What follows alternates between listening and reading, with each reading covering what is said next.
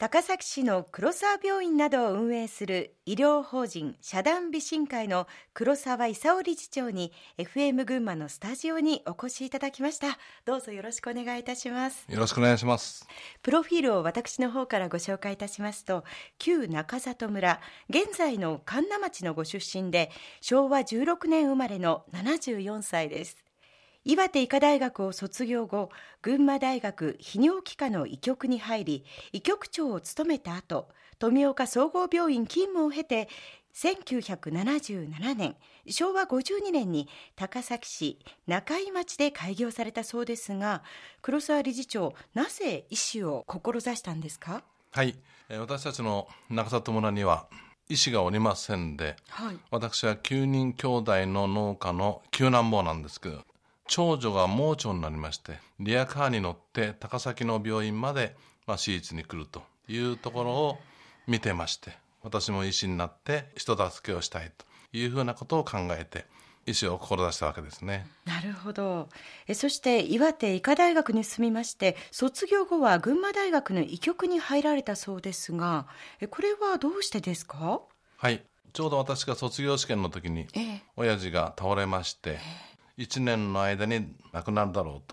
というふうなことがあったんで、まあ、当時まだインターンがありましたから、はい、インターンだけ群馬大学でしてまた岩手医大に帰って、うん、その時は脳神経外科の大学院に合格してましたんで、はい、そこに行く予定だったんですね、えー、そんな事情がありましたけども幸い親父が生き延びてくれたので、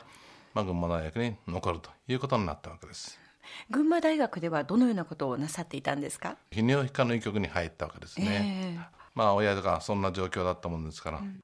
給料がもらえた。助手の席が空いてまして幸い私を選んでもらえたので、えー、そこの教室に入るということになったわけです、うん、えー、そこでは医局ではどのようなことをされていましたか？腎臓膀胱前立腺とかいうところの勉強をするわけですけども、はい内科的なことか、まあ、手術外科的な治療をするわけですね。うん、で一般的にはそういうことをしていきながら自分の研究としては、はい、まあ、腎臓移植とか透析とか、まあ、そんなことをしてたわけですね。うん、そこでのこう思い出とか鮮烈に印象に残っていることなどはございますか？そうですね。あの腎臓移植の勉強をするときに、まあ、保健所から週に2匹犬をもらいまして、えーまあ、大体1週間毎朝言うと牛乳とか食べ物をあげていくと懐いてきまして、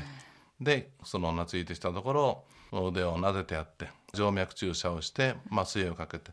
で犬の腎臓を取り出したりまた植え付けたりというふうなことをした、それが今人間の手術にも非常に役立ってたというところでやはり若い時にたくさんのそういう犬の移植の練習して苦労したことが良かったなというふうに思ってます。うん。透析も理事長研究されていたんですか？そうですね。あの腎不全になりますと、はい、その当時は今のがんの末期と同じように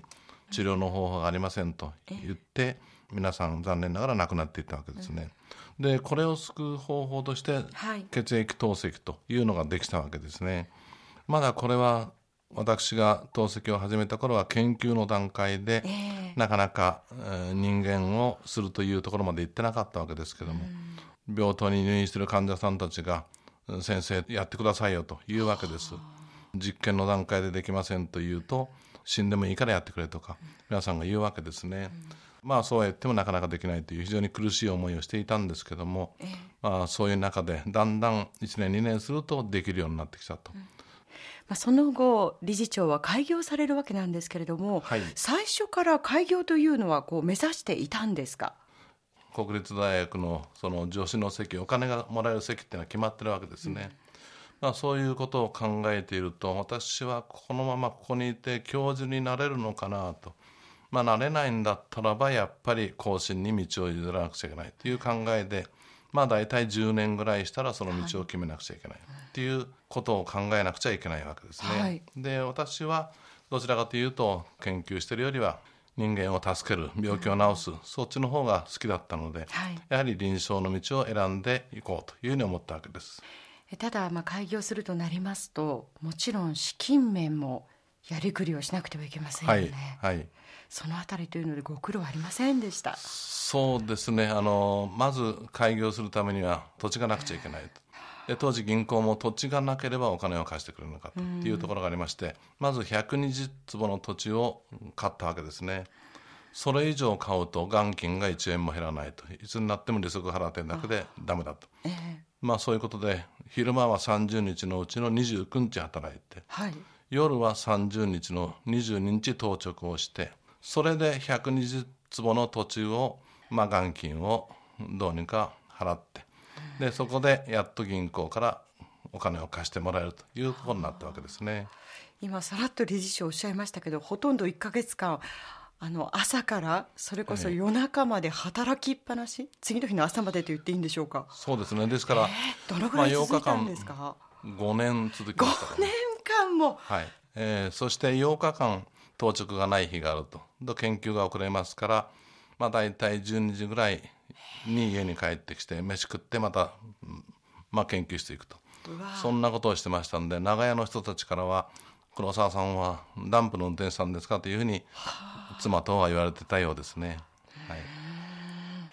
はいそして群馬大学で医局長を務めた後なんですが富岡総合病院でご勤務をされてますが、はい。はい、ここではどのようなことをされていたんですそうですね。その頃になりますともう透析も一般的にこう始めて長く生命を保つことができるんです。そこで今透析の機械が6台ありまして、はい、その時は群馬県では一番あったと。6台で一番あったというところですね。でそこに行って多くの人のためになりたいという決意を持って医局長を辞めてそこに行ったわけです。そしていよいよ1977年に開業なさったわけですけれども、はい、最初は設備はどのくらいでスタートしたんですか？透析をしたい人が待ってますので、はい、まあ、小さい建物ですけどもその中に10台透析の機械を入れて始めました。そうですか。あの富岡総合病院でも6台だったんですよね、はい、はいそれを理事長は開業スタートからもう10台入れたんですか、はい、そうですね。病床はいくつぐらいあったんですか？7床ですね。病床は7床です。当初の様子というのはいかがでしたか？そうですね。昔私たちの時に漫画がありましたけどもどんどん人が入ってくると、うん、建物が膨らんでくると漫画があったんですね、えー、本当に小さい建物の中に1日で400人ぐらい患者さん見たんですけども患者さんたちが廊下でもう直立で立ってると2階に行く階段にお雛様のように座ってると。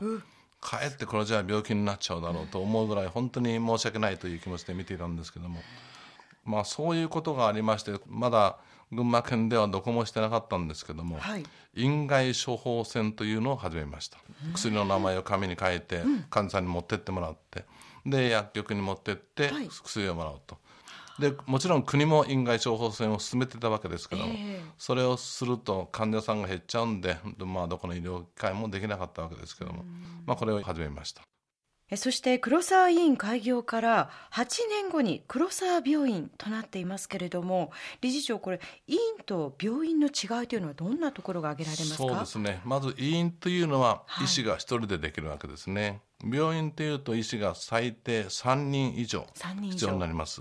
ですからこれはもうなかなか大変なことになるわけですね、うん、私も軍大の医療機関の中では初めて始めた病院ですからですからまず教室の方で民間病院に医者を出す出さないというところから討議が始まりまして、でもまあ大先輩だからどうにかやってもらおうというところで2人の医師を派遣してもらって3人の医療機械で始めたのが原点ですね病院は。また規模のとかもやはりこう違ってくるんでしょうか？規模は病床が20床以上というところで病院になります。はい。その他にもちろん放射線技師薬剤師、はい、検査技師とかいろんなスタッフを揃えないといけないというところがありましてなかなか病院というのはあの厳しいハードルがあるわけです、うん、どうして病院にしようというふうに理事長は思われたんですか？やはり狭くて狭くてもう本当に入るところがないと、はい、で患者さんはどんどん増えてくるで近所の住民からもっと大きくしてくれと、まあ、病院にしてくれと、えー、で土地なんかうちの土地をタダで貸すからとか、まあ、皆さんにそう言ってもらいまして、まあ、地域の皆さんに、まあ、お願いされて病院にしたというような形ですね。その8年というのは早かったですか？いや早いとはとても言えないし早いとも思うし何とも言えないような8年間ですね。一人で365日24時間やった日が5年間ありました。というのは7床の入院患者さんがいますから、まあ、その5年間は本当に24時間365日ですね、で6年目にやっと月に1回土曜日の6時から日曜日の6時まで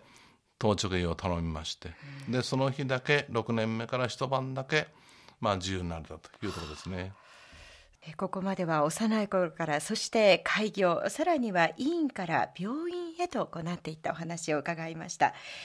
この他にも数々の新しいことに挑戦していてそれらのこともお聞かせいただきたいと思うんですけれどもその前にここで一曲お届けしたいと思います。理事長から今日はリクエストをいただきました。え、はい、青い山脈ですがこれはどのような思い出の曲ですか？はい。これはあの非常に勇気の出る希望の枠そして、日本で一番歌われてる歌ということになるわけですね、うん、どこの国に行ってもスナック島で歌い出すと どこからか日本人がいっぱい出てきて、はい、まあ、ロサンゼルスに行った時などは本当に50人ぐらいで肩を組んで歌ったようなこともあります、はい、まあ、本当に一番日本人が好んで歌ってる歌だというふうに思ってます。それではお届けいたしましょう。藤山一郎青い山脈